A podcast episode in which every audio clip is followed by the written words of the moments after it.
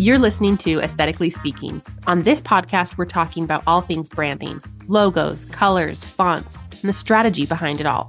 It seems like these days it's easier than ever to build an audience, but harder than ever to stand out online.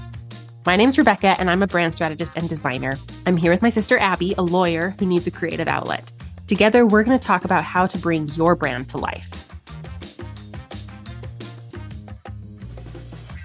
Welcome back to Aesthetically Speaking. It's me. You're. In my head, that was going to be cuter and funnier. This is Rebecca. Just so everyone knows, that failed. That failed entry was Rebecca. Rebecca did that. I realized that, like, I, I don't even know if we need to say this is Rebecca and this is Abby because our voices sound the same, but maybe they sound different enough and people don't really know who's who. So this is Rebecca speaking.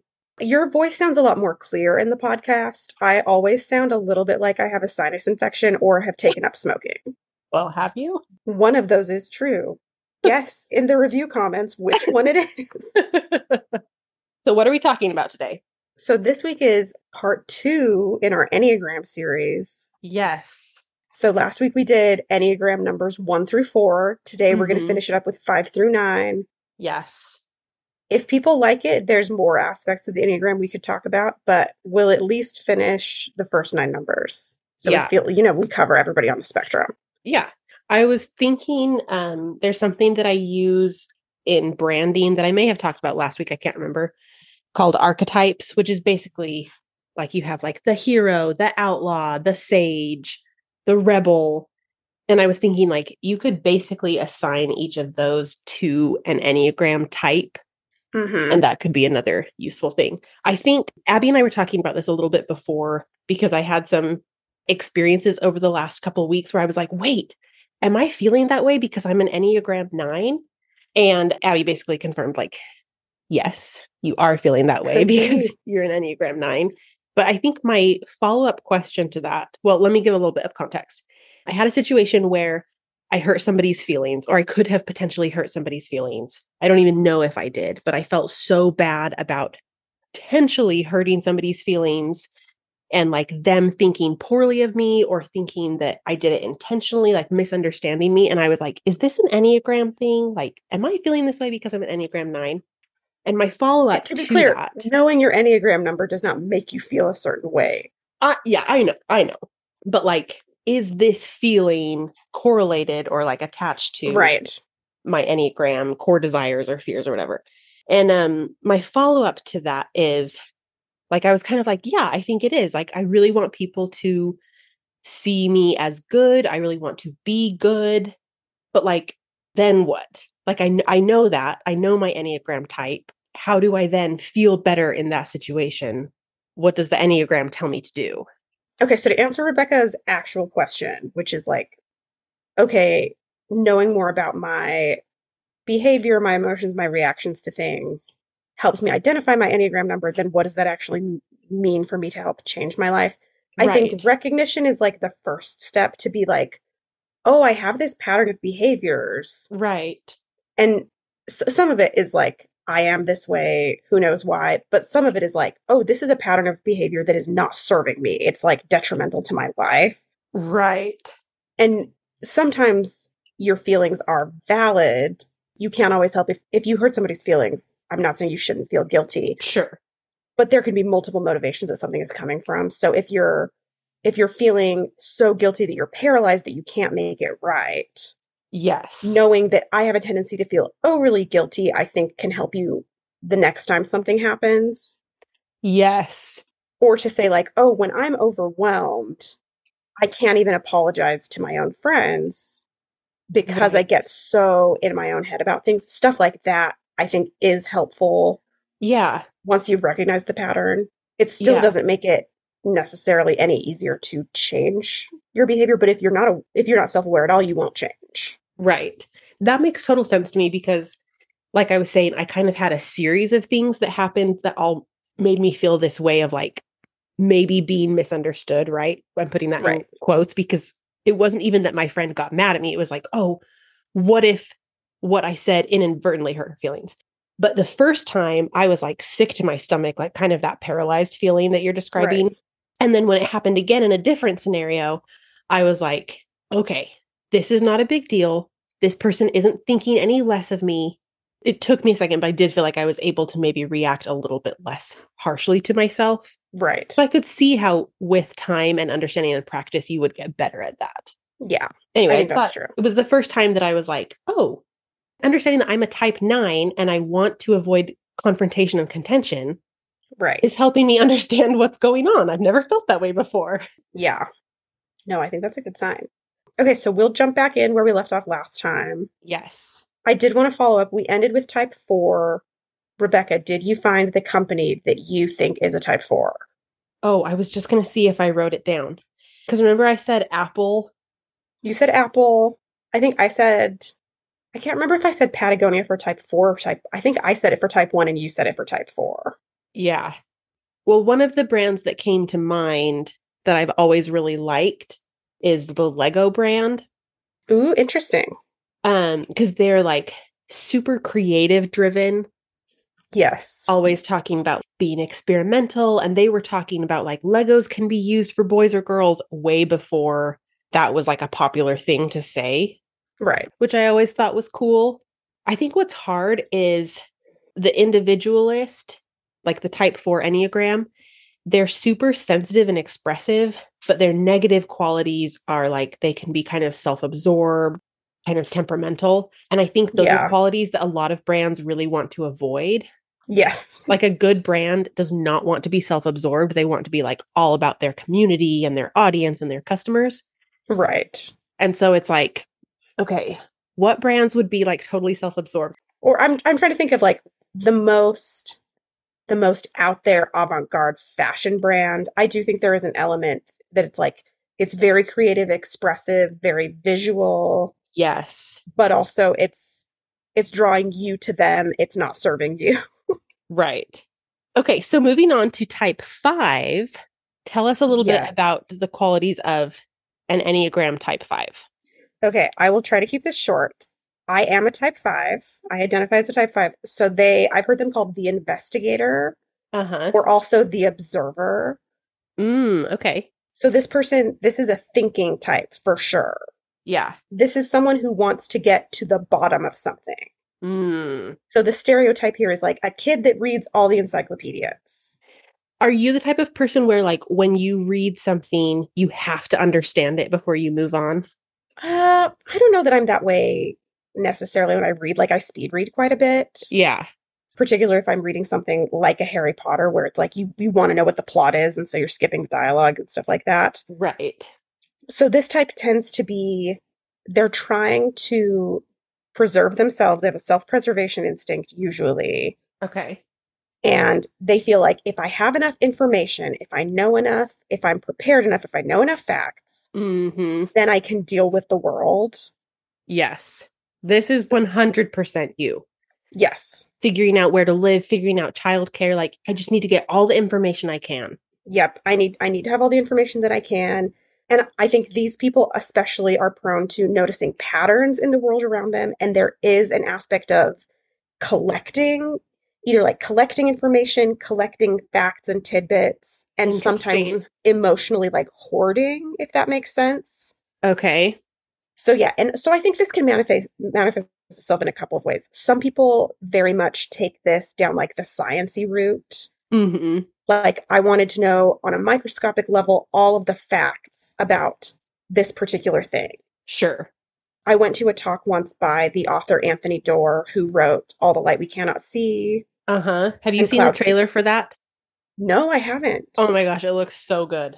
I bet it's going to be good. So, like, if you've read All the Light We Cannot See, it's very clear that his characters ha- are they're like collecting something. They're collecting shells, they're Mhm. collecting keys, they collect maps. Yeah. They're constantly on the search for information as a way to deal with the uncertainty of the world. Right. But he, he himself in his talk talked about how he was obsessed with animals and insects and in explaining his process for writing these books where they're combining a lot of different things. It's history, it's architecture, it's blind person dealing with light on the visible spectrum and then light as a radio. right. He's also showing these photos where he's zooming in more and more on Mhm. like an animal and then the bird's wing and then the molecules. yes. And so I love and that. that that is a type 5 instinct. So not everybody takes it on like a molecular level this a Sure. scientist would. Someone can do that with art or history or psychology, I think is really appealing to a lot of people. If I can just understand scientifically why people are the way they are, then I can interact with the world. Right. Well, I'm wondering if Cobb is this type because he, like, the reading thing is why I ask that. He has to read a lot of documentation and Mhm. he physically cannot move on until he has, like, read it all. Yeah. He has to understand it all. He had, like, when he said you have to get to the bottom of it, I'm like, that's exactly how he feels about stuff. Yeah, I think it's totally possible. So I would say as a as a caveat, I think a lot of people who grew up being readers, Mm-hmm. like if you watched a lot of Arthur and had a library card, you might you might type as a as a type 5 whether or not that's your instinct Right. because this is an emotional component, right? This is your Right. Your emotional reaction. Right. The other thing that can happen is people assume that type fives are very introverted. So if you're someone who likes to like stay home with a good book, you might have a lot of the behaviors of a type five. Right. That's what I was going to say. Like, Cobb does some of those things, but I don't know if the motivation is the same. Right. And so it, it, it takes more, there's more to it than that. Yeah. For me, I definitely, Rebecca said this is like spot on for me. The thing that I think people who don't know me as well have a hard time with is I'm not super sciency Mm-hmm. and I am quite extroverted and social. Yeah, you're definitely like I I think there's like a suspicious element Yes. of this where you have to get information before you can trust somebody, but that's not necessarily the same thing as being an introvert. Yeah, I think that gets misused a lot. And you can be you can be a very smart person and you can, you know, you can have a PhD and not necessarily be the investigator. You can be Right. someone who has collected a lot of information in your field of expertise, but that doesn't make you a type 5. If you don't also have, you know, this self-preservation instinct focused on privacy, on, you know, taking care of Mhm. your own needs and the the core fear of the investigator is being overwhelmed or useless. Oh yeah. So something that they say about type 5s generally is that they're low energy. Someone described it as being like you're an iPhone that has only 30% battery and so you're always trying to be efficient or allocate your resources. Mm, interesting. So I've noticed this for me. I think this would manifest differently for everybody. For me, if I have a task that I hate, I either am like blazing through it, Mm-hmm. not eating, drinking, or sleeping, and just like typing furiously, Uh-huh. Or I'm procrastinating it a ton because I'm like, I know it's going to be so painful. Yes. And I just am going to, like, until I know how to do it, I'm not going to deal with it. Yes. So it's this dance between like complete flow and just like marathoning through a difficult task Right. and also deep avoidance. Do you ever find yourself doing a task, but because you're at 30%, you're like slugging your way through it? Absolutely. I just got in a fight with my husband like two days ago. we're moving out of state. And so we're trying to get everything ready in our house. Mm-hmm. And so it was like you a fear Friday. being overwhelmed. I fear being overwhelmed. And also, typically to type fives, if you are overwhelmed, you like shut down very hard. Yes. So we're, we like had all these tasks to do in the house. We had a limited amount of time in the weekend. So I got off work on Friday and I knew until we go to bed, Mm-hmm. we have all these household tasks we need to do. Yeah. And so my husband, was, he accused me of dilly dallying. okay, this brings me to a very important caveat in this conversation. Yeah. What is the difference, in your opinion, between dilly dallying and lollygagging? And do you prefer one over the other? Dilly dallying means like you're doing, you like can't be accused of not doing the task. You're doing the task. Okay. You are technically complying with the assignment, Okay. but you're just making it difficult or slow. So, like, what I was doing is I was like, okay, if we're going to have to clean for two hours, I'm at least going to listen to something that I like and I'm going to do it at my own pace. right. Like your favorite podcast, aesthetically speaking. My favorite that podcast, aesthetically speaking. Do I listen to myself talk while I do the dishes? Sometimes. Anyway, so that that's what I would cons- to answer both of your questions. Yes. That's what I would consider dilly dallying, and that's like that's a I have to conserve my energy and so I have to make this at least tolerable to myself. So I'm going to go a little bit Mhm. slower and like hmm and Ty was like, "Turn off that podcast. You're taking so long." Yes. Lollygagging. to yeah. answer your second question. Yeah. What's lollygagging to you? Lollygagging is full frolic and detour. yes. Like you're not helping at all. Yes. I 100% agree. The way that I view it is dilly dallying is like, in my mind, it's like doing something else when you're supposed to be doing something specific. Yes. Kind of taking too long. Lollygagging is when you're just full on out of this zone, out of this world, in your own mind, picking up potato bugs, having a great time. Yes. Like, this is Yeah. what my kids do. It's like they have no sense that there is any task to be completed at all. Yep. They're just lollygagging their way to the car. And I'm like, get in the car. It's time to go. Yep. Yeah, I totally relate. Anyway, so that's that's a little bit about like my experience being a type 5. hmm The other thing I would say I I think being a type 5 is very helpful in my profession. Yeah. There is it's very document heavy, so being able to absorb lots of information hmm and the law is just like full of a lot of fun facts. So it makes me feel like, oh, I'm going to have something fun to talk about at parties. Mm-hmm. Now that I've like my dream job as a child was to be Harriet the spy. Oh, yes. And as a lawyer, I'm like, oh my gosh, what I get to do all day is reread a trial transcript, which is basically like the diary of a person's worst day. And I'm like, Yes. I love this so much.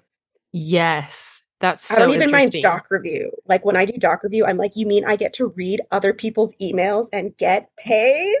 Oh my gosh. That is so and I funny get to sort them? that literally sounds like the worst thing ever. I'm like, you could not pay me to read through somebody else's dirty, rotten emails. Oh my gosh, some of them are juicy though. I, yeah, I have heard that some of them are really juicy. Approximately 1% are juicy. Yeah. I bet a lot of lawyers could identify with some of the behaviors of type fives. yeah. I was going to ask, like, what kind of, what Enneagram types are type fives often friends with? So this is a great question. I have noticed in my life, I typically have very close friends who are type twos. Okay.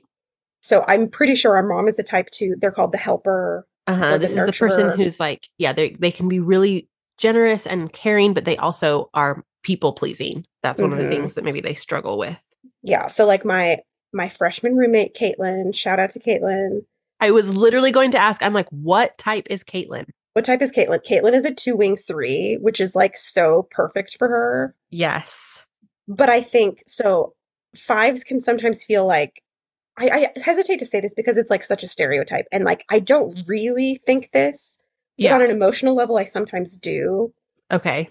I think I sense that like I'm not I'm not empathetic to really interact with the world. Like I'm the type of person I don't just know how to react to a situation. If someone has a tragedy, Mm-hmm. it doesn't like come naturally to me to know what is I want to know what's right to do. Mm-hmm.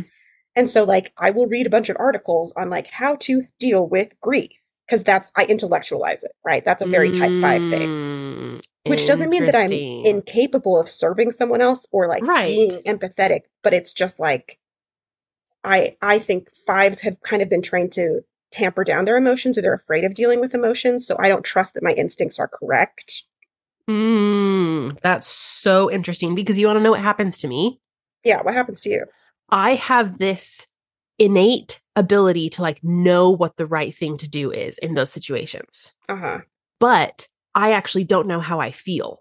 Interesting. Like I'm aware of what the right thing to do is, like what what would be most helpful to that individual, but I don't actually know how I feel about it. Like I can't intellectualize it at all. I can only feel it.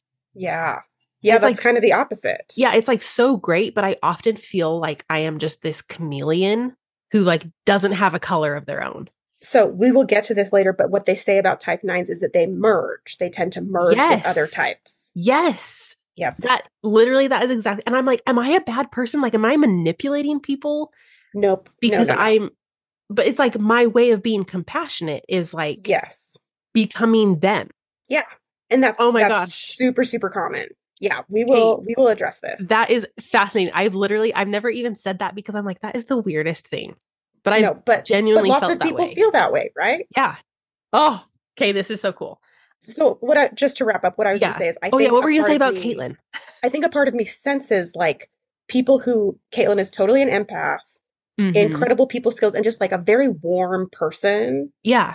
warm and generous and funny. And so I can sense that that's something that like I lack or that I Mhm. want and need in my life, but don't just I don't just know how to be that way Yeah.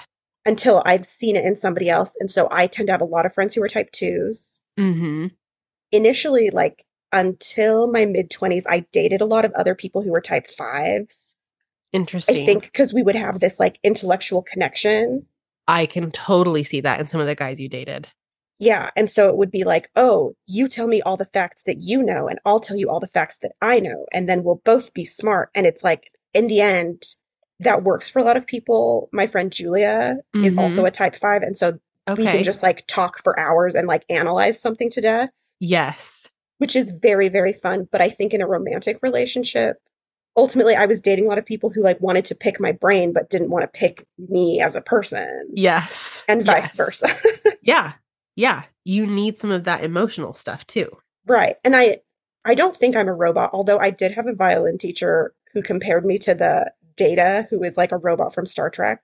What? Jack Ashton was like, You're just like this smart girl, but you're just like Data from Star Trek. You need to like feel a little bit more. That is so funny. Which like deeply hurt my feelings at the time. Yes, I totally see that. I'm like, I'm offended for you now. Yeah, it, I don't think it makes me like a bad friend or like emotionally crippled that I cannot interact with the world, but it is, I sometimes internally feel that way. And so I gravitate towards people that are very warm and tend to be type twos. I can totally see that. Also, not that this matters, but I'm like, listeners, don't take away that Abby is a robot, that like you don't have feelings and you're just intellectual because that's not true either. Like No. Like you No. can you can be very sensitive and very compassionate. It's just what's behind it, you know? Yeah, I have two things to add, and then I promise we can move on. One is that I think um, a misconception about type fives is that they don't have any feelings. Uh-huh. So in the in the Myers Briggs category, I am an F, like I am a feeling type. Uh-huh. Yeah. But what can happen either by acculturation or just by habit over time? Type fives either don't trust their feelings or don't know how to display them. Mm. And so it can become something where they're worried that if they share their, their feelings, their needs won't be met. Yeah. And it can sometimes become a vicious cycle because they are usually hyperproductive, Mm-hmm. usually accomplished. Like if they're if they're interested in something and they're pursuing it, they spend a lot of time doing that. They seem very competent and high functioning. Yeah. So I think you can see like even in our family, I think people would assume that like, oh, Abby doesn't get upset and she's like fine all the time. Yes. which is is kind of this facade that like oh because i am high functioning and i can intellectualize and work through these problems people sometimes don't respond with as much empathy and Right. so i also don't get perceived and i don't feel comfortable being as emotional right. which feeds into the cycle Yes, I can totally see that. It's super interesting because I'm just looking at, I have this document where on the left side I have the Enneagram types and on the right side I have like what I would use for their branding. Yeah. But I would totally change what I'm thinking of after talking to you about it because I feel like I have such a better understanding of it. I feel like if I was going to create the visual brand for a type five investigator Enneagram, I would A, do something that feels a little bit like intellectual and academic. yes So some kind of like serif font with like, like it would have details. There would be, it'd be the kind of logo where like the more you look at it, the more you can pull out of it. So I would I like that. definitely do something where like, you know, you've seen this before where it's like a flame, but the flame also makes an S shape yes and it's for like a smoke store or something like that. Where a it would store have where they sell smoke so, I meant like where they sell cigarettes. I, I don't even know if that's like a, a thing, smoke but- shop and a smoke store just sound very different to me and Whatever. also sorry my voice cracked a smoke store.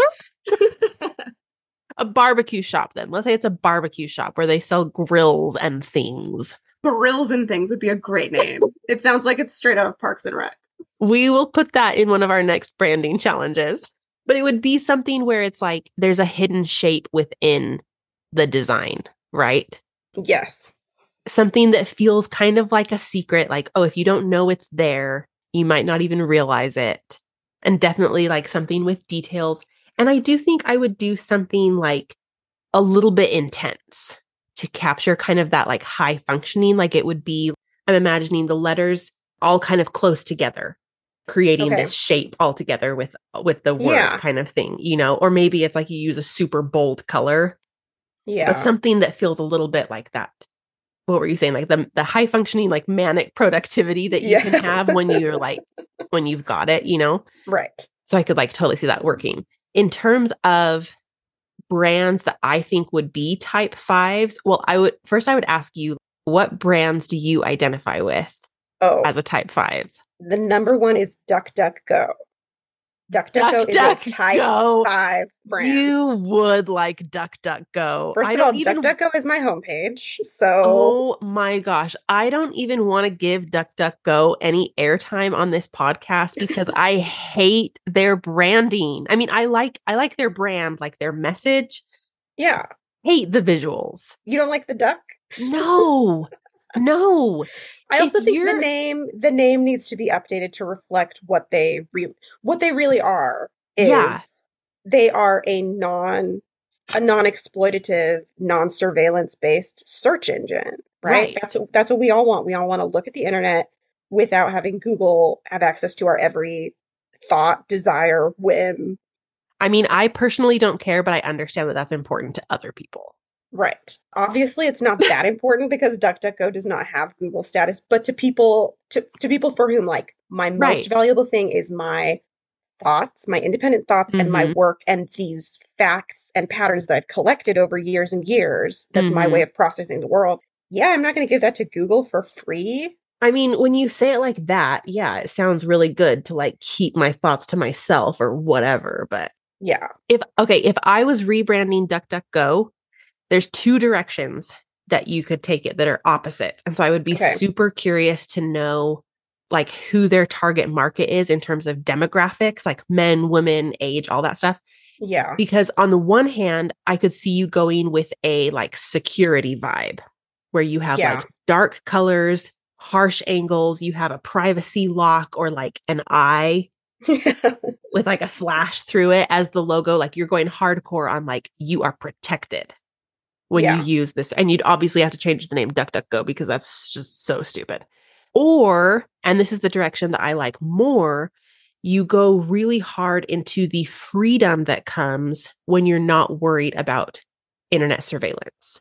So it's Hmm. like all white, light gray, light blue. And you use some kind of cloud icon that's like internet browsing, free from distractions, surveillance, tracking, advertisements. And it's like when you use, it's like a sigh of relief. yes, yeah, it's a sigh of relief. Like you don't have to worry about it. Rebecca, you shouldn't give this you shouldn't get these tips away for free. Honestly, I know. DuckDuckGo, call us. Seriously.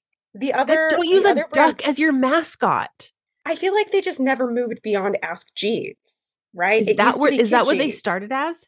No, no, no. I just mean in the era when it Oh. was like there's so many search engines available. Yes. One has a butler, one has a duck. Yes. Well, I feel like the internet as a whole, when it started, was super kitschy. It was And so it- fun. And yeah, and like everything was quirky, and they were like, this is just a silly little thing. And then all of a sudden it became like big tech yeah. and just like all the fun got taken out of it, you know? But they need to get with the times. Okay, so two things two things I wanted to say. One is if you like are interested in the infrastructure of search and Mhm. data and all that stuff, the one of the best books I've read in the past five years is called The Age of Surveillance Capitalism. Okay. I remember you talking to me about this one. And I think she was a consultant on the social dilemma as well. Okay. like she is a genius she's a harvard professor she's like dedicated 10 years of her life to this like in-depth research of the ecosystem of big tech companies Anyways, it's- Interesting. it's very dense and there are parts of it that even are so theoretical that i skimmed them or some i read and came back to you later but like her over and you're hearing that from a type five, so you know it's dense. you know it's dense but she even has helpful diagrams about like this is where your data is going and this is how they're circling back you know, this is the ecosystem that they're going into as if it's a big machine, which I think you would really like. Yeah, that's super interesting. The other company that I think is like an obvious fit for type 5 is Wikipedia. Oh, yes. Like they're the Oh. answer is out there, but also like it should be immediately accessible when you see an actor in the movie and you know you've seen him before. hmm Someone has cataloged it and someone has identified and like put everything there for at your fingertips so you can find it quickly and know and have certainty.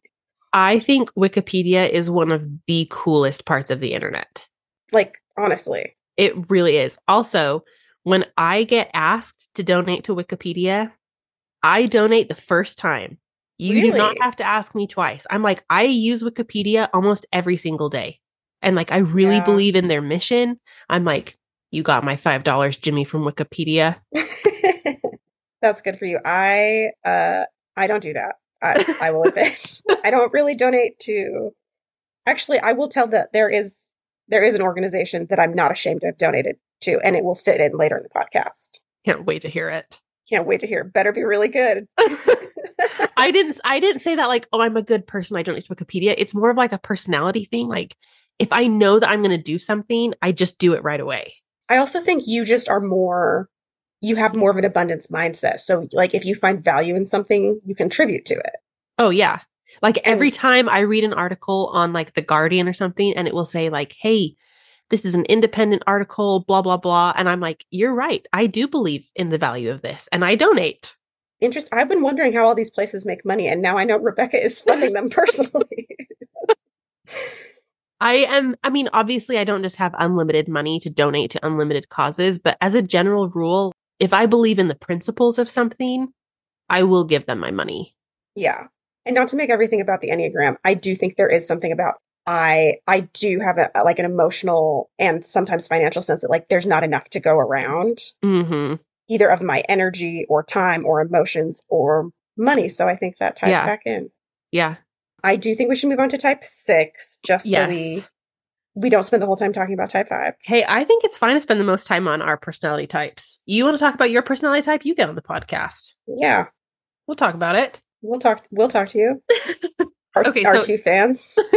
So tell us about type six. So type six is called the loyalist. Okay. and these people are really loyal friends they are committed they are oriented towards security and safety hmm I So saw a the- lot of you in this, which makes sense because this is your wing type, right. right? yeah so five is between four and six and you Mhm. rely on your wings for a lot of things so where type five tries to seek security by having the most information and being very competent hmm type six has what what they call an inner committee Okay. so imagine kind of like kronk from the emperor's new groove uh huh. but in a less binary sense that they have like when they're trying to make a decision they're thinking about it from 360 degrees Mm. and so they're going through all of the pros and cons and they're looking at the have you ever played the survival game worst case scenario Yes. like that game was written by a type 6 because someone was like you might get bitten by a shark and i think you should know what you're supposed to do Interesting. so these people tend to they're deep thinkers they have thought through many things hmm they are a little bit suspicious or they can suspect that people have ulterior motives because they're always considering all the possibilities. Yeah. They're really, really good friends. hmm They're engaging, responsible citizens, and they they can come across as anxious or paranoid, but it is just because they are they're constantly having this inner dialogue to try and do the right thing. hmm I also wanted to note some people who have clinical anxiety Uh huh. can type as a type 6 because they're like, yeah, I have those thoughts. Yeah. And I do think there is a difference between having situational intrusive thoughts, right. which like any person can have, but particularly if you have real anxiety, Yeah. and having the emotional component of this inner dialogue or going through lots of choices and situations. So that's something to be aware of if you feel like, yes, like this is me in a certain mood or Mhm. when I'm feeling a certain way, or at times in my life I've been this way, it doesn't automatically make you a type six. Yeah. It's Um, also just tricky, like at different times in my life when I've struggled with anxiety or depression, it is hard to separate what is me and what is this mental illness. part of me. Yes. Yeah. Like and and that is just kind of frustrating and difficult. right. What So would you say is like the main thing that they want? Is it just like like emotional security? It's to feel to feel safe in the world, to know that like the people that Mm. they're with aren't going to betray them, Mm, you know that they can they have the resources that they need to keep going yeah. and to feel valued like they are very relational focused. Mm-hmm. I'm trying to think. I think there was another name for them that I saw somewhere on the internet. So I'm going to see if I can find that really quick. Dun, dun, dun, Oh, the other one was the skeptic. Oh yes, I can one hundred percent see that because I I see that in you, not so much well, somewhat skeptical, but like being suspicious of people, Yes. like having to build that emotional trust with somebody before you're like, yes, I will let you babysit or like do an do a nice thing for me, you know? Right. And the the opposite side of that level of skepticism is that they also they hope for and expect the best in people, right? Right. So that they they're looking from this 360 degree view towards all of their problems or like people that they're encountering. And at one end it is like I am deeply suspicious of human nature, but it also is like I have high expectations. Like I believe that if I work through these problems systematically, Mm-hmm. if I think about everything, eventually I will find people that I can trust. And then I Right. will, you know, I will hold to those people and have like lifelong commitment with them. Right. Well, I feel like this fits in perfectly with the brand that I pegged for the loyalist, which is Volvo. Okay. because when they rank really, really highly for safety ratings, not Yeah. because they actually are the safest. I mean, I think they are like one of the safest cars, but that's the perception that they have. yeah. Like, if you want a safe, reliable, like take care of you car, you get a Volvo. Yeah. I was thinking also, this is so funny. Rebecca and I did not pre plan this, but the brand that Uh-huh. I was thinking of was the Instagram account Safe in the Seat, Oh, yes. which is it's Like car seat safety. it's car seat safety and information for parents, but it is totally like here's all of the things you need to know and all of the ways not to put in a car seat. Uh huh. And sometimes I find it actually pretty triggering. Like they the account advertised for this tool to like break a car window if there's a baby trapped inside. Uh huh.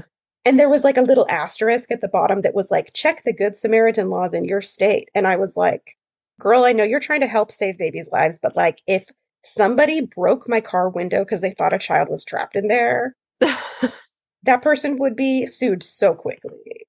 Well, you're I taking something that is like this emotional component of like something is wrong, like I have to Right. act, I have to fix the problem, and you're actually just like causing property damage. And also, is the shattered glass going to help the trapped baby? Right. I feel like kind of the dark side of this brand is that they can be fear mongering. Yes. If you don't have a car that's safe or if you don't buckle your kid in the car seat correctly, like they will die.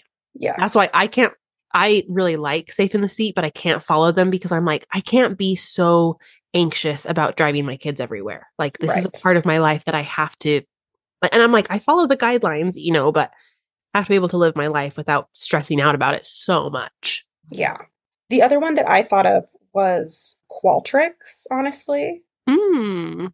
because uh, the one component of the loyalist is that they ask a lot of questions when they're making decisions, and I thought Yeah. a survey company might actually fit that quite nicely.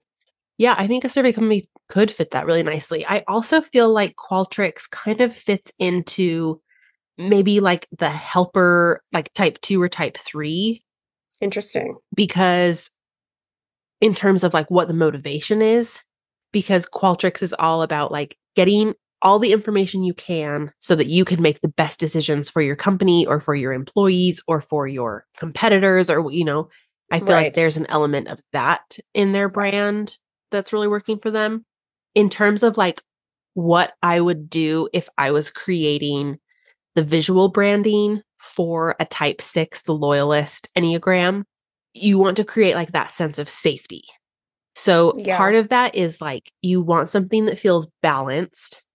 I would maybe do something that's like calm colors, something even like a dark navy blue. I wouldn't use any like red, orange, yellow, like anything that feels too out there. You want it to feel super safe, super grounded. And then I would do something like connected or interlocking in some way. Like I thought of the Volvo logo, how it's like Mm, has the interlocking shapes. And it's also like moving forward, right? Like they're trying to say, like, you know, we build great cars, we're cutting edge, blah, blah, blah. But I think that gives you a sense of like, oh, these things are these things are together, they're safe, they're connected to each other, um, or like a stacked kind of thing. yeah.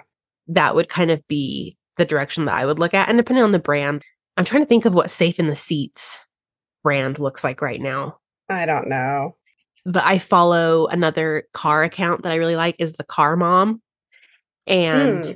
she is the one that recommended Kia Carnival.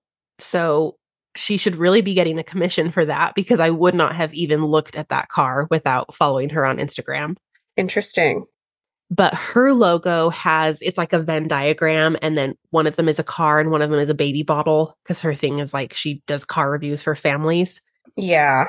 anyway, and I think that works pretty well. I feel like it's a little bit obvious. Like it doesn't, I don't think your logo always has to have an icon of what you do in order to be a good logo, but I do think it gives you this sense of like safety and security and and like straightforwardness, you know. Yeah. It feels like a responsible brand in my mind. Yes. Okay, should we talk about type 7? Yeah. So type seven is called the enthusiast. I'm really And- excited to talk about this one. Yeah. These people, their, I would say their their core motivation is seeking stimulation. So they want new Mm. experiences. They want to have fun. They try lots of different things. They dabble. They can be a little bit distractible or scattered.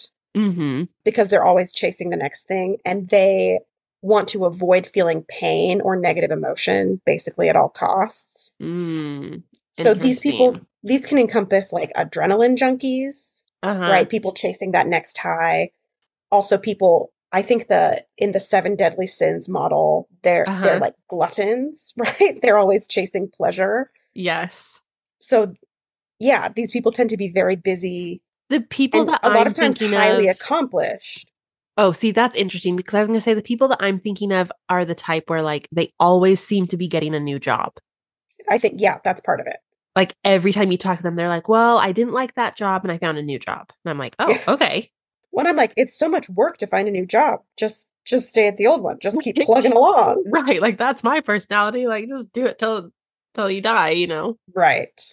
So I I have some close friends who are type sevens, and what I have learned is like they want to take action on something. Mm-hmm. So they don't usually want to say, oh, like, here's all the problems going on in America today. Here's Right. like all the reasons why you shouldn't grow a lawn and why you shouldn't drive a car. They're Right. really interested in solutions. So if you come and you say, Mm.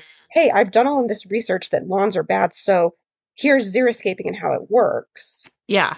Or Elon Musk is going to drill a tunnel under Las Vegas. like maybe they don't care as much about the quality of the response, but like right. they are solutions oriented because they don't want to dwell in this negative emotion. Mm, I can totally see that. It's interesting to me that this type is next to type 6, which is like more anxious, responsible, like worried about cautious. Mhm. Yeah. I would imagine that feels a little bit frustrating to these people. Yeah. So I think these people they can come across in like the stereotypical sense as a little bit shallow or like Mhm. flaky. Yeah. And there there is like an aspect of that if you are always looking for something else. But I think it comes from a place of really wanting to experience life to the fullest. yeah. And they can bring a lot of other types out of their shells. hmm This actually, so I feel like a lot of my clients fall into this category. I think so too. I was thinking about people who rebrand a lot. Yes. Yeah. Because a lot of times, you know, my clients come to me and they feel like they have 50 bazillion ideas and they have no idea how to make all of that cohesive into their Yep. brand. And I feel like I'm able to do that, even though that's never really been me. Like, I've never been the person that has like so many ideas all the time. Like, I always joke with my client, Amber Smith. She's a coach and she will like create, launch, sign clients into a program while I'm still like twiddling my thumbs on what my next project should be. Yes, that's a very type seven. Like she just moves really, really quickly. And she's, I feel like she's really mastered like having lots of ideas and also executing on them. I think Right. one of the, I don't, is this an, an Enneagram thing or a human design thing to say like the shadow side? That's the phrase that- that keeps coming to mind. There's like an aspect of that in every personality type. Okay, I yeah. Um, because I feel like the shadow side to this is that you have so many ideas that like you don't end up doing anything. Yes. You know, or it's like you you kind of promote one offer and then you get tired and you move on to the next thing before you've like really done a good job of selling it and marketing it. Right.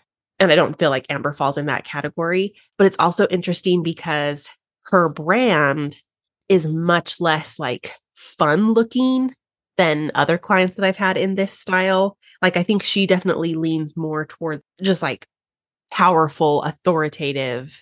There's still like a creative aspect to it Yeah. but like we have dark blue, like a teal color. There is more color in her brand though than like maybe she would have chosen on her own though.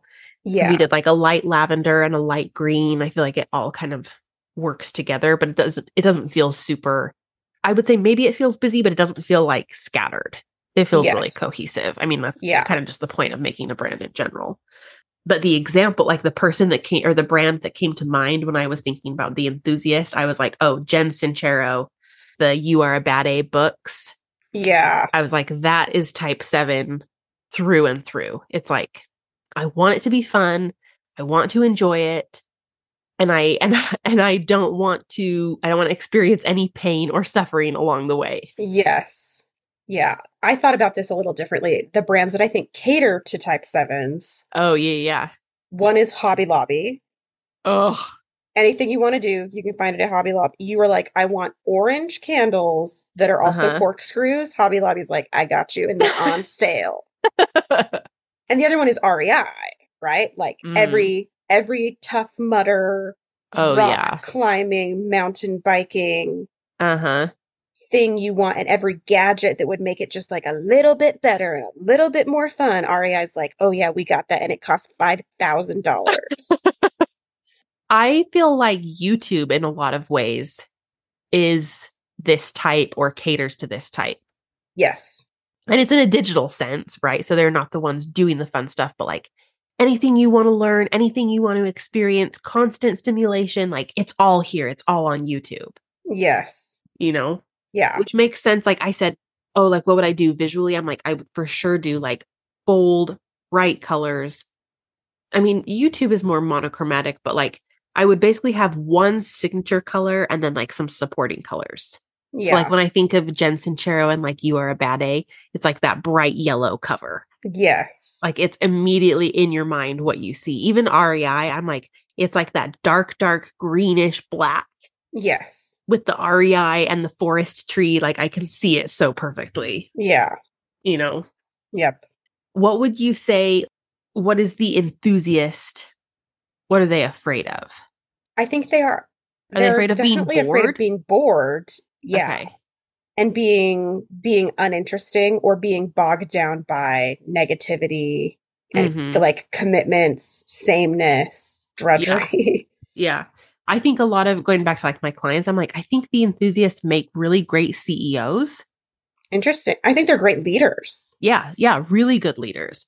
But I think sometimes it's hard to get to that point because in order for you to be a CEO, sometimes you have to do like the mundane stuff. Right. You gotta you gotta To occasionally call your accountant back and Right. So I think like a lot of my clients really benefit from having me, especially like my creative partnership clients, where it's like we have basically a retainer going. Like that's one of my favorite things to offer is basically for these people who are like, I just want to know that whatever idea I have, you can execute on it for me. I think like Mm. that's a really valuable thing for a type seven to have. yeah, I like that.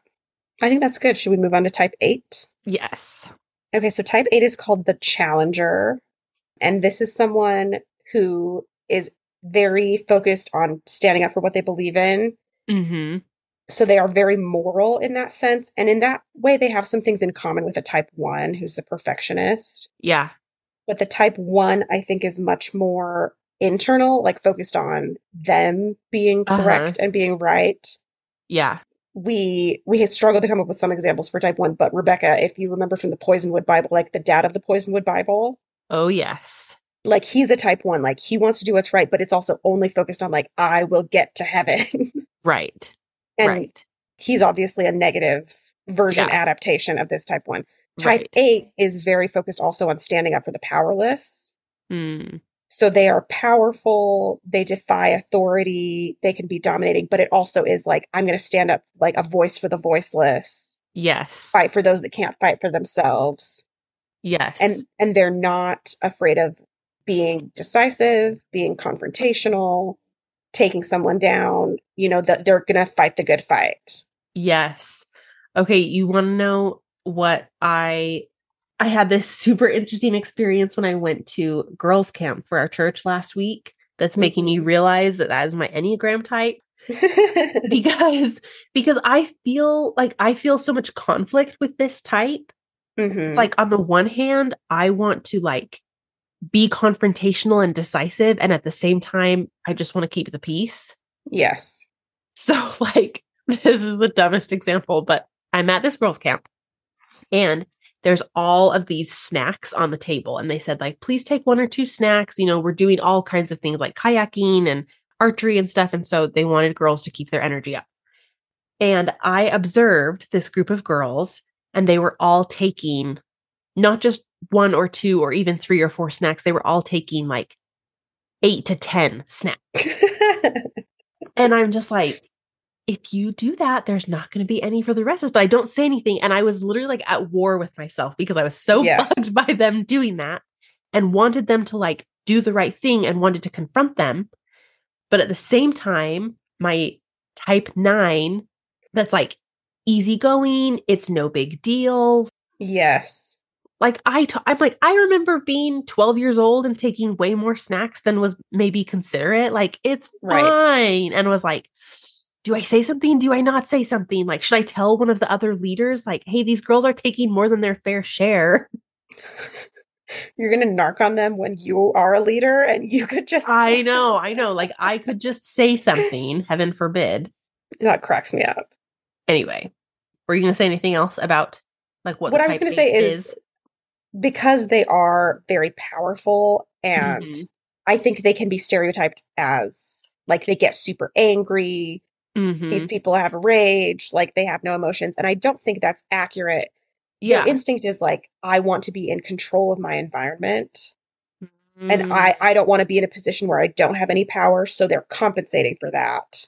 mm, Right, so- a person who's a type 8 might not be like someone who does CrossFit and is like physically going to get in an altercation or who's going to like yell at the teacher, but it's that instinct of I don't want to be powerless and so I need to assert myself. hmm And that is not necessarily going to demonstrate itself in someone that is like hulking, raging all the time. Right, right. Well, it's interesting because the example that I came up with originally when I was like looking through these types for the Challenger was Harley Davidson, Interesting. Okay. Which is a little bit like rugged, rebel. Nobody can tell me what to do. I'm in charge. But then as we've been talking about it, I'm like, no, it would actually be is it Hell's Angels? That's the nonprofit group. Hells Angels is a motorcycle, it's a biker club.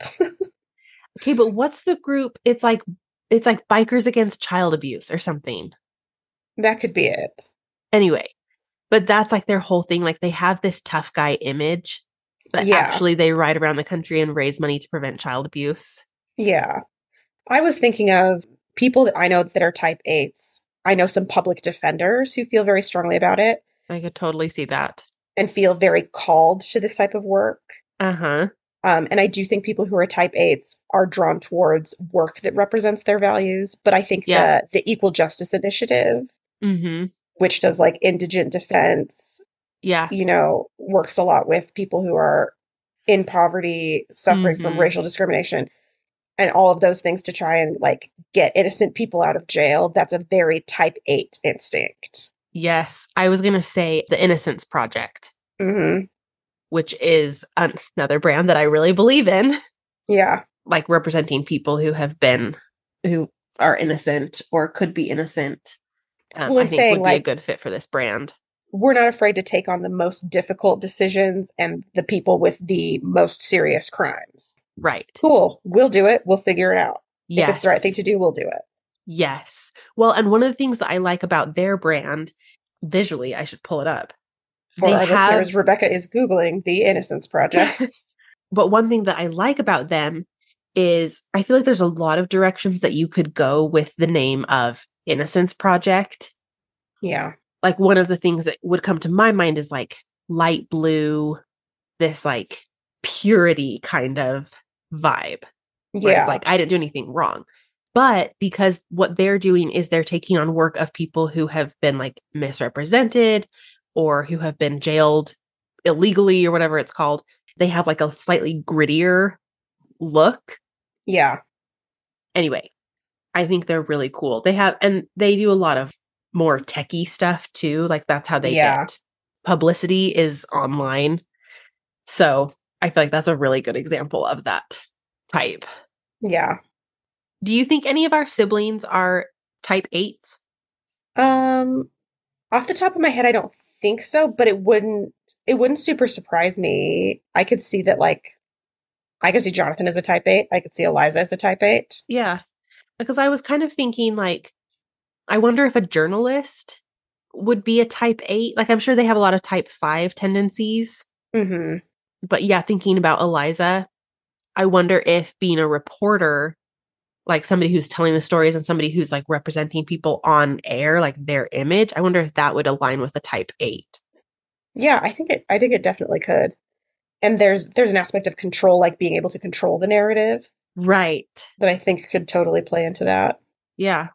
Okay. So, oh, wait. What was I going to say about visually? Okay. Well, if I was going to brand a type 8 brand, I said complementary colors. And what I mean by that is I would use a color palette where it's like your colors are opposite each other on the color wheel, Okay.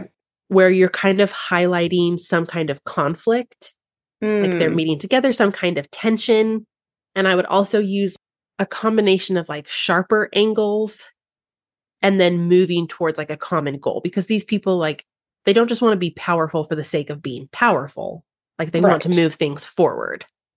yeah. So I would do something that felt like they were decisive and confrontational, but also moving things forward. yeah, I like that. Okay, now last the best of all the game because this is my type that I have been waiting to talk about. Rebecca is only now discovering her, who she really is through That- this podcast. That is literally how I feel. Okay, so type 9 is called the peacemaker, and type 9s tend to be easygoing, self deprecating sometimes, uh, very comfortable, self-deprecating. um, very agreeable, easy to get along with. And the word that comes to my mind, I may have already said this, but is like comfort. Mhm. Like these people don't wa- want to go out of their comfort zone. They don't want to disrupt somebody else being comfortable. yes. because of that, they it's said that type nines can tend to merge into who they are with. Yes, this is the chameleon thing I was talking about, right? So it's like it's like being a chameleon. So you can either adopt the hobbies of who you're with, or Mhm. like when you're exposed to the values of someone else, you can adopt them as your own. But Mhm. it can sometimes make you feel unmoored from your true self. Like like you were saying, what do I really feel about this situation? I know how I'm acting. What do I really feel? Yes. And it's this weird thing where it's like, I'm not just saying that I agree with you or like saying that I like what you like. In the moment that we're talking, I genuinely feel the same way that you do. Yes. Like And, I like- have adopt I have become that. I am that. Yes. yes, exactly. And I honestly feel like it makes me a good brand strategist because when I'm talking to my clients and they're like explaining something, I'm like, oh, you don't have to explain it. Like, I get it.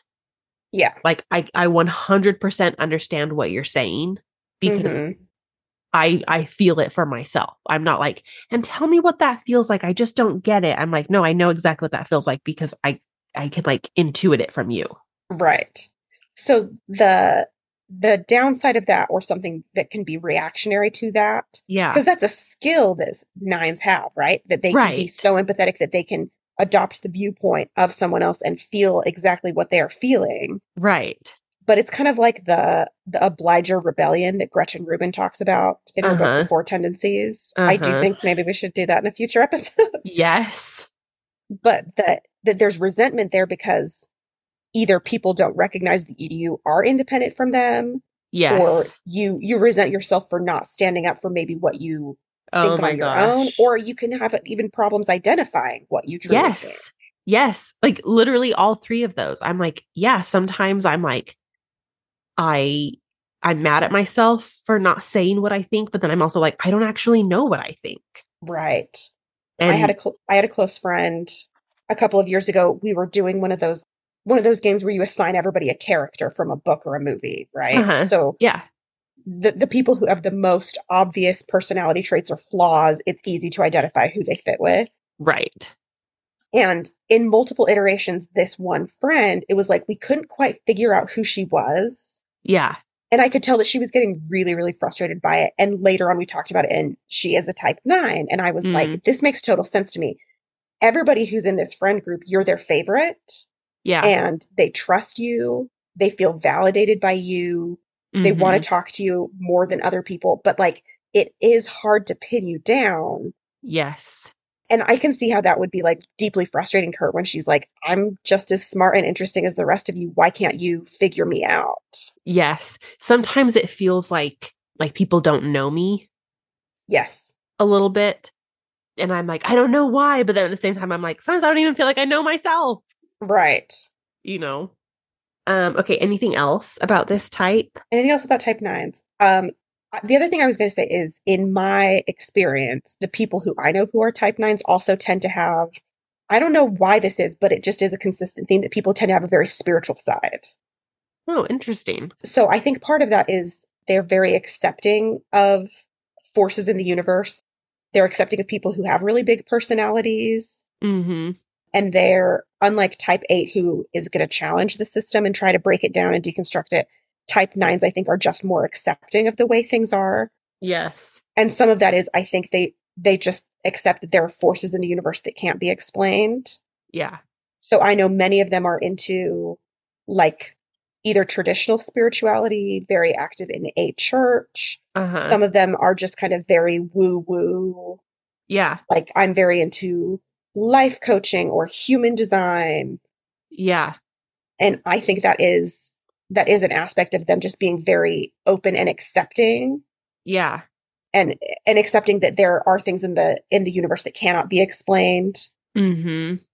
Do you think it's more like a because I definitely identify with that. And I de- identify with two pieces of that. One is like a spirituality like understanding the soul, my soul, Yeah. the soul of the universe, the purpose of the universe, like kind of that deep thinking Mhm. aspect. But then there's also the aspect of personal development. Yeah. Do you think like both of those can be type 9 or is there one or the other that is stronger? I think they both can. I think I'm trying to think about it. I, because type nines are are complacent or can can follow other people at times. I don't think it means that they aren't interested in self improvement. Right. I think that there is like a humility to type nines that they're not trying to assert themselves. They're not trying to assert their worldview on the universe. They're open to accepting whatever it is. Mm, And there, I do know several type nines who are quite free spirited yeah. and just kind of accepting of like this is who I am and so they can show up authentically and sometimes I'm thinking specifically I think some of that can be like because they are comfortable with themselves they have nothing to hide they're open and humble I'm thinking of people who show up on Instagram and just kind of like talk hmm and they're not hyper they're not analyzing like why am I doing what I'm doing Yes. so the actually one of my favorite Instagram accounts is your Enneagram coach Uh huh. We should have mentioned her at the beginning. We should have, but she's like a southern lady. She's very into the Enneagram and she's a type nine, but she now she's like gotten very big. Uh huh. And so she like has a social media manager and a graphic designer and all of the her stuff about each type is color coded. Okay. But in the olden days, she used to just like go on a fishing trip and record in her car. Yeah. And that's very type nine to just be like, I'm showing up wherever I am. I'm not fancy. I'm not trying too hard. Yes. Yeah. Yeah. And that leads me to like the brands that I associate with type 9. Like when you said you were a type 9, it suddenly clicked in my mind because Rebecca never liked wearing jeans. Like Rebecca doesn't like being uncomfortable or I stiff. I still hate wearing jeans. Mine, I seriously say all the time, my number one value is comfort. Yes. It's like Which very is why- important to me.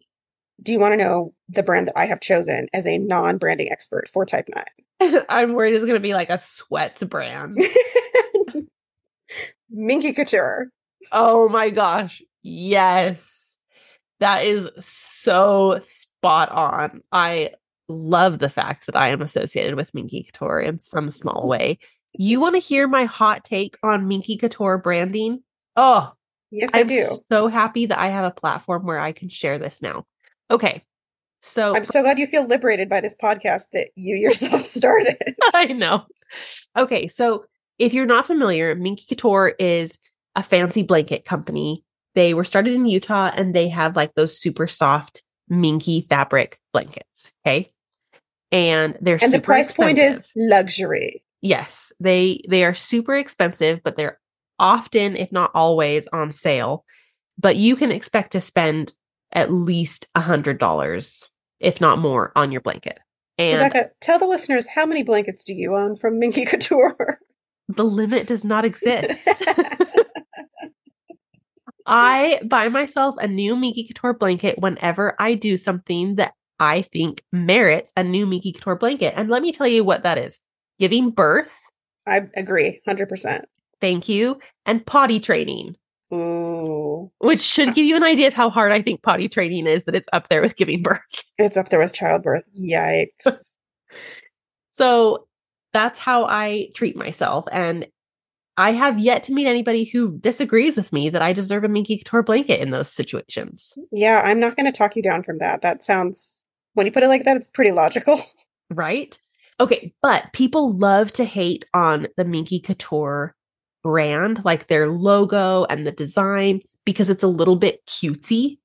It's like- Mm, I should pull it up, but it's basically in like a cursive font, big M I N K Y, Minky Couture. And I don't know if there's a crown on it or if I'm thinking of Juicy Couture. mm, could But it's- be. but it's often in gold. And here's what I say I don't think they need to change a single thing. I think It's obviously working for you because you've purchased yes, how many blankets? it's obviously working. And you know what? Like, is it the most visually pleasing logo in the world? No. But branding is about so much more than just having a logo that looks good. Is the logo memorable? Yes. Is it easily recognizable? Yes. Does it identify something about the business? Yes. Like it gives me a feeling of like class and luxury and comfort. And like, yes, it gives me a little bit of a cheesy feeling because guess what? Buying a really ridiculously soft, really ridiculously expensive blanket is a little bit cheesy. It just you heard it here first, folks. Aesthetically speaking, endorses Minky Couture. Oh my gosh. I'm like, sponsor me, send me a blanket. They're like, let's find a kind of blanket Rebecca doesn't already own. Oops. Oh no. well, and part of their brand is that for every blanket you buy, they donate a blanket to the NICU at um, I think it's all at Primary Children's Hospital, but I could be wrong on that. But I'm like, what a great way to showcase your brand values of like taking care of people and Mhm. providing something that is not like nobody needs this kind of blanket. It is not necessary for survival, but it does something for you emotionally. yes. And that's exactly what they're doing. So I actually feel like it's kind of a funny, non designery thing to say, like, oh, isn't that logo so bad? And I'm like, actually, that logo is spot on. Yeah. If if they wanted to reach a totally different target market, could you think about adapting it and modernizing it and all those things?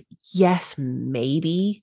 But like I really think it's working for them as it is. And I also, this is like a whole other side tangent, but I don't like that we live in a world where everybody has to modernize their brand all the time. Interesting. And I'm saying that Well, a lot of designers are making a lot of money from that. Right.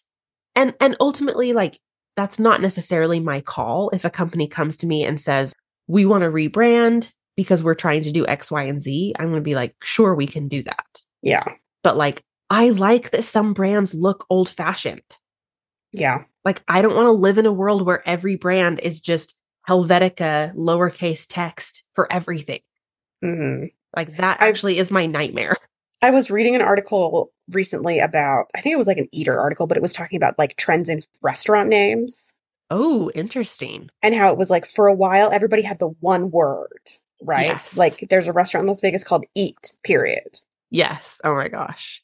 And they were like, that was really hip. And then, oh, all of a sudden it was like two words together. Uh huh. It was like ivy and oak. Oh, yes. And it was all very like suggestive of like, it, it wouldn't just be like the two types of food we serve. It would be like a type of wood that could be a note in one of our signature drinks. Or like salt and honey, hmm where it's like they're food items, but like they're additives, not the food Right. themselves, you know? And then it was like, then the focus was on the chef. So it was like, Mm. you know, Stanley Tucci's, for example. I don't think he owns a restaurant, but it was like Stanley's place. yes. well, and it's so interesting because it's like on the one hand, everything is a trend, yes. but that's why I'm like, don't just do what is a trend and what other people are telling you to do. Like, do what feels good to you and find out actually at my core, what is my blanket company all about? It's about feeling fancy when you're in your mm-hmm. jammies watching your show at night. It's really Yeah. about Minky Couture. Perfect. Done. Like signed, sealed, delivered, you know? I'm curious, did you have a brand that you thought was type 9? I actually didn't. I was agonizing over whether my own brand was like fitting the type 9 principles well enough. But I'm like, it's not that my brand has to be type 9. I was just like going back and forth on that because I think one thing that is challenging for my brand is on the one hand, I'm trying to like push the status quo for businesses, like aim Right. higher, like dream bigger kind of thing. And at the same time, I'm trying to say, like, I understand you, you're doing a good job, like, this is working for you. And sometimes I feel a little bit of tension in Yeah. there. And like, both things can be true. You can be pushing your business forward and also already be doing a good job. Right. I do think what you said about being a chameleon and being able to empathize at that level with other Mhm. people, I can see that as a real strength, particularly in your business where you are visually representing Yes. what your clients do. So I can I can see that. Yeah. I went through a phase where I was almost trying to like take my own personality out of my branding. Like I was just trying Yeah. to be like super neutral because I was like, my brand is kind of like, I don't have a brand. It's whatever my clients' brands are. Right. And I see a lot of designers that do that. I don't think that works super well because what we know about branding is that it has to be recognizable. Yeah. And so the more that I have just leaned into like the pink and orange and flowers and like editorial type styles, like the more recognizable my brand is. And I, this is not like an official metric by any means, but I do think it's really interesting. I get people all the time messaging me stuff like, oh, this is totally Rebecca Peterson studio Yeah. even like we went and bought flowers at Home Depot and I was like, oh, these are pretty. They're like zinnias that were like orange, red, yellow. And Cobb was like, oh, that's very Rebecca Peterson studio. I'm like, thank you. But that happens to my clients too. Like yeah. my client Alice, she was like, people send me screenshots like, oh, look at this kitchen. It's cozy baby sleep. You That's so cute. I like that. Yeah. So I always think that that's a good way to know if your brand is recognizable. And the other thing that I tell people is if your name wasn't on your Instagram posts, would people still know that it was you? Yeah. I actually don't really put like my at name on my posts because I think A, visually it doesn't look as good. And B, I'm like, it doesn't need to be there. My branding is so strong. Nobody would look at that and be like, who did who made that post? You Right. know? Anyway, I can't remember if that answered your original question. No, I think that's a good point. do you have any brands that you feel like are type nine? Other than Minky Couture, which I nailed. Seriously. It's a really I'm literally looking at my Minky Couture blanket right now. I'm just like, I love you. I remember when I came to visit you in Dallas, it was like every person had their own fuzzy blanket at all times, including me, the house guest. Well, I was going to say because comfort is so important to me, it's also super important to me that anyone who comes to my house is comfortable Yep. because I hate it when I go to someone's house and their house is too cold and my feet are cold the whole time. Oh, yes, I felt that. Or like you're sitting on the couch and you're like, I just would be so much more comfortable if I had a blanket. Like I just, I want a blanket on my lap at all times. and so that's what I have to provide for my house guests. It worked. It really, it really sold me. Even though it was in Dallas in the middle of July, I was like, I'm so glad I have this blanket to just seal in the moisture. oh my gosh, especially with my MacBook on my lap. I'm like, this cannot be good for my womb. It is so hot under there. Oh yeah, it's yeah, it's getting real hot. Just crock potting myself. Okay, I'm trying to think if I had anything else to say about the Enneagram types. I feel like we said too many positive things about type nines. You have to say some negative things. some negative things. Yeah. I feel like we said some negative things. Like they can Okay. be, they can be really hard to know. Yeah. Like I have a close friend who is a type nine, but I honestly, I could not tell you what she actually thinks or believes. Mm-hmm. Or Yeah. like a lot of us, a lot of us have that friend where it's like they are whoever they're dating. Yes. Yeah. And that's not like people do that for other reasons, right? But Right. that can be a type nine too. Like, oh, this person is like unpredictable. And Mhm. what do they actually value? Are they just whoever they're with? Yes. Yeah. I look So back at different phases in my life and I'm like, did I really enjoy doing that? Like, I can't believe that I was the person that enjoyed, like in college. I'm like, I went out so, like, I was just out and about Yeah. All the time. I'm like, did I really enjoy that? Or was it just because that's like what everybody was doing? It's like that's what I you did. Yeah. I can officially say I did enjoy that. I thought that was great. I would love, as like an adult married with a child, I would love to like throw a house party where we just like played party in the USA and Ugh. randos came into my house and danced. Like that would get that would give me a great amount of joy. But no one I- would do it. People don't do that anymore. I know. I would like that if I was the one throwing the party. Like there's like specific contingencies. Like I have no desire as a random person to go to a random person's house and have a dance party. But if I was hosting it, like I'm remembering about some of the parties that you and Caitlin threw at BYU. Do you remember when you took the lids from Cafe Rio and taped them to the walls? Oh yeah. That was fun. Our whole apartment was like covered in tinfoil, so it was all really shiny. yes, it was like the poor man's disco party. I just remember that we had to go to Cafe Rio and steal so many lids. oh my god. We're like, yeah, can I have a sweet pork salad and also 25 lids Did you know? and also 50 for her? Did you know that one of our siblings, who I'm not going to name, used to go to Cafe Rio and take receipts out of the garbage and scan them to get points on the Cafe Rio app? I know exactly who this is. You don't have to tell me. Yes. Yep, nailed it. Oh my gosh. I'm like, well, I guess technically that's fine. I guess that's not really theft.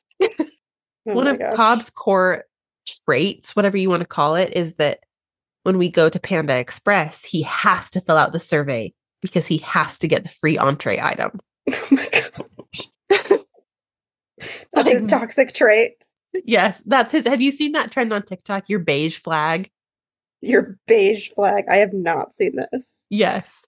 It's like random things that your significant other does that's like neither good nor bad. It's just beige. Yeah. That would 100% be Cobb's. If there's any kind of like, like he has a pretty strong, like, is this worth my time? Yeah. Well, I was going to say the words that he uses, he always says, I have a very strong value mindset. Hmm. So, like, he'll eat at McDonald's, but only if he gets the absolute cheapest thing. Because if he doesn't, then it's not good value. interesting. right? Like crappy food for a really cheap price is good value. Crappy food for a kind of okay price is not good value. To me, that sounds just like I'm I'm a utilitarian. A little bit. Yeah. It's like because he loves food. This is like Yeah. maybe we should even say save this, but he loves food. he just doesn't want to overspend on it. Yeah. Which okay, this is a good wrap up because This is a good wrap up. our next episode, F, is F is for food, and we're going to talk about food branding and restaurants, and I have so Food many blogs, things to say. cookbooks. Yes. Menu design. Ooh. So I just want to say, aesthetically speaking, we're pretty ambitious. We're doing a podcast about something that is not very audit- auditory, audible.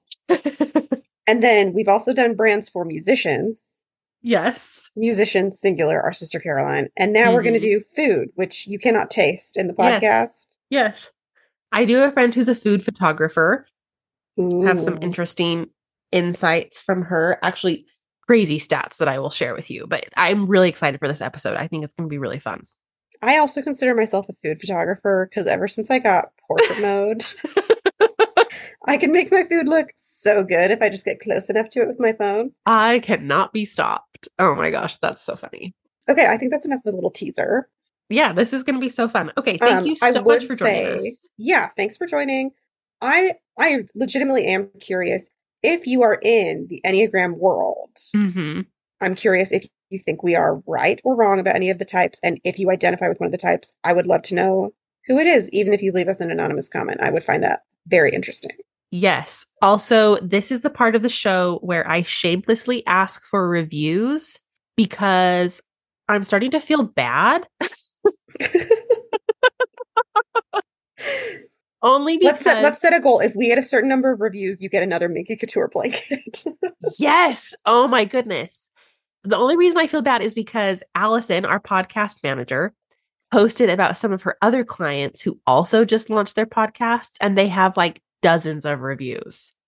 and they clearly couldn't just be better than us. No, there's no way. So if you are listening to this, will you please write us a nice review? If you can't write us a nice review, just don't bother doing it at all. Okay. But if you have it in your heart to do a nice one, that would be really great.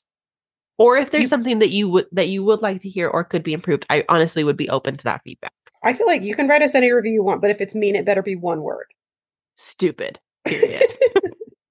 Ugly. Oh.